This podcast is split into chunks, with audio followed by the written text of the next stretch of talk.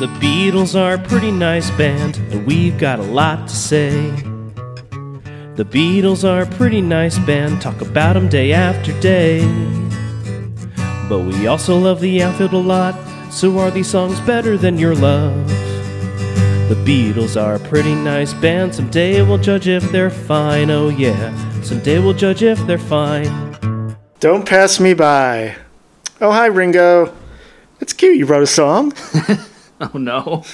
So this song is deceptively dark, right? I mean, you were in a car crash and you lost your hair, you know? With the violin going nuts and the piano that kind of sounds like it's underwater, this song is a demented funhouse interpretation of a standard country and western tune. The chord progression is even the most basic blues. Only three chords. After repeated listens, I kind of like it. It's not my favorite, not by a long shot, but I'd go as far to say it isn't the filler most people think it is. Also, the drums sound particularly punchy here, probably because Ringo took a special interest in this one. Well, this is his first like full writing credit, right? Yes. Yes. Yeah. Okay. Well, yeah, the drums are super punchy here, and like again, I'm glad for our pal Ringo to be you know getting his chance to do his own thing, and you know that's great. And I think it's pretty. I mean, we're gonna get to it, but I think it's pretty pretty wild that you know they went and tried to record this like almost immediately to try to placate mm-hmm. Ringo. But you know he's trying, but I just I just don't go back to this one ever. This is on a very long album, one that I skip. You can't skip, There's no skipping in Beatles. Especially not the White Album. Don't Pass Me By was mentioned by the group way back on July 14th, 1964, during an introduction to And I Love Her for the first edition of the BBC radio music series Top Gear. Starr was asked if he had plans to write songs and replied that he had written one. Paul McCartney then interjected by singing Don't Pass Me By, Don't Make Me Cry, Don't Make Me Blue. In June 1964, during a radio interview in New Zealand, Starr playfully urged the rest of the group to sing the song I've written just for a plug. Uh, Ringo said, I wrote Don't Pass Me By when I was sitting around at home. I only play three chords on the guitar and three on the piano. I was fiddling with the piano. I just bang away. And then if a melody comes and some words, I just have to keep going. That's how it happened. I was just sitting at home alone and Don't Pass Me By arrived. We played it with a country attitude. It was great to get my first song down, one that I had written.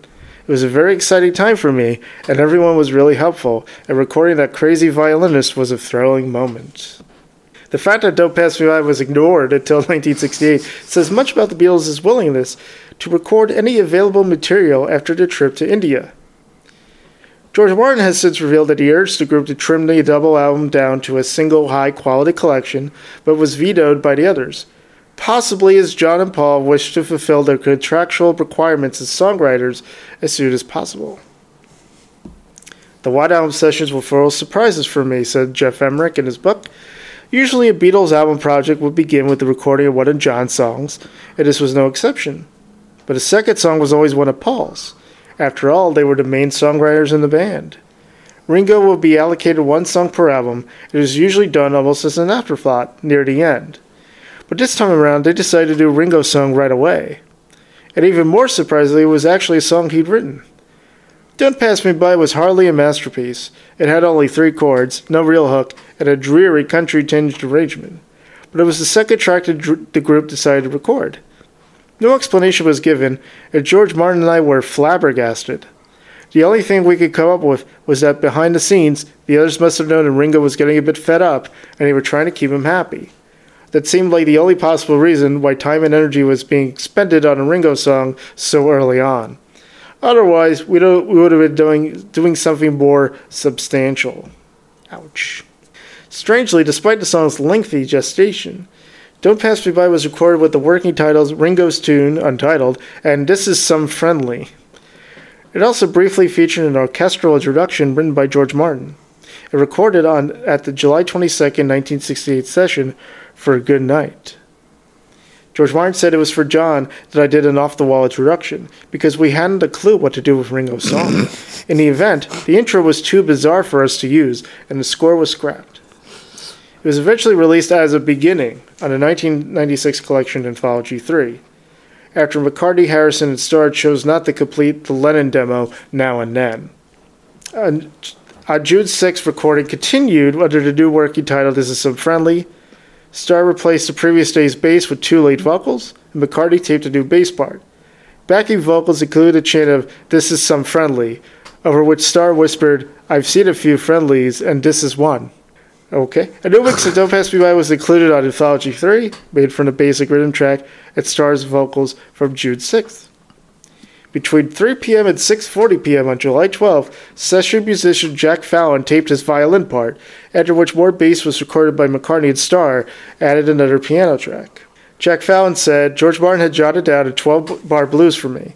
A lot of country fiddle playing its playing his double stop, two notes played simultaneously. Mm-hmm. But Paul and George Martin, they were doing the arranging, suggested I play it single note.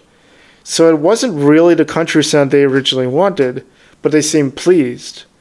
Ringo was around too, keeping an eye on his song. When a White Album was released, there were a number of variations between the mono and stereo versions. The mono mix was significantly faster than the stereo version and contained more improvised fiddle playing at the end. Jack Fallon again. I thought th- that they had had enough, so I just bussed around a bit. When I heard it played back at the end of the session, I was hoping they'd scrub that bit out, but they didn't. So there I am on record, scrapping away. I was very surprised they kept it in. It was pretty dreadful. I don't know, man. I think that's like one of the cooler parts of the song. Mm-hmm. I agree. However, uh, another overdub from the session did make its way to the final mix, a tinkling piano introduction, which was later edited from 45 seconds down to just 8. At the start of Beatles' filmed rehearsals at Twickenham Film Studios in January 1969, George Harrison, having recently visited Bob Dylan and the band in Woodstock in upstate New York, reported to Starr McCartney that Don't Pass Me By was the band's favorite track on the White Album. He added that the song's country mood was their scene completely and told Starr you'd go down a bomb with them. I'm sure John and Paul were really happy to hear that their favorite song on the was Album "Don't was the Pass one Me By." Ring- was the one Ringo wrote. I mean, well, well, what what did um Bob Dylan say? Bob? Dylan is such a contrarian. you know. yeah, well, he was like, "Oh, you're not you're you're you're not being cute anymore" or something, right? Oh, I get it. You're not being cute anymore. Yeah. When when when Paul played him, tomorrow never knows. Right. So, you know, Mm-hmm. Dylan's always taking the piss out of those guys. That's right. And everybody. The song was released as a single in Scandinavia, albeit miscredited to Lennon McCartney, and peaked at number one in Denmark in April 1969. Amazing. It has been covered by the old country band The Gourds, by the southern rock band The Georgia Satellites, on their 1988 album Open All Night. Keep your hands to yourself. Keep your hands to yourself. And by the Punkles on their 2004 album Pistol. Fortnum highlights the Georgia Satellites' recording as a version that successfully captured the full boogie rocking potential that had been ignored in the Beatles' guitarless arrangement in 1968. Phish, of course, covered the song on Live Phish Volume 13, giving the song a bluegrass arrangement. Is this our new Ringo- um what is it? Uh Ray Davies section? Yeah. I- they should have asked him about the White Yeah. Album, definitely. Ringo released a re recording of the song as a bonus track on his 2017 album, Give More Love. More like give more tracks. Love count, speaking of love, four. There were four mentions of love. Well, you know, he's he's trying to, you know, he's trying to catch up a little bit. That's right. Uh, no mention of peace. Josie Scale, um, I go back and forth with this. Yeah. I feel like there's a lot of peer pressure to say Josie, but I really like this song. I like that it's such a subversive version of, you know, what Ringo probably originally intended the song to be. Um, so I'm going to give it a yeah. Yeah? Fuck it. Yeah. Yeah. Yeah. nice.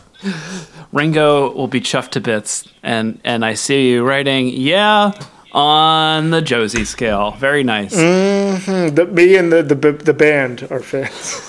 Yes. Well, is this your favorite song on the White Album, Roger? No. No. I already said it's I'm so That's tired. right. Well, we still don't know yours yet. You still know mine yet. Um, it's coming eventually. Oh, uh, I'm gonna give this to Josie. Um, this is not, as I said, this is a song I skip. I do appreciate that Ringo, you know, finally got a, a songwriting credit, a full songwriting credit on a, on a song. But you know, eh, no, it's a Josie. Yeah. Yeah. The Beatles are a pretty nice band, talk about them day after day. But we also love the outfield a lot, so are these songs better than your love? The Beatles are a pretty nice band, someday we'll judge if they're fine, oh yeah, someday we'll judge if they're fine.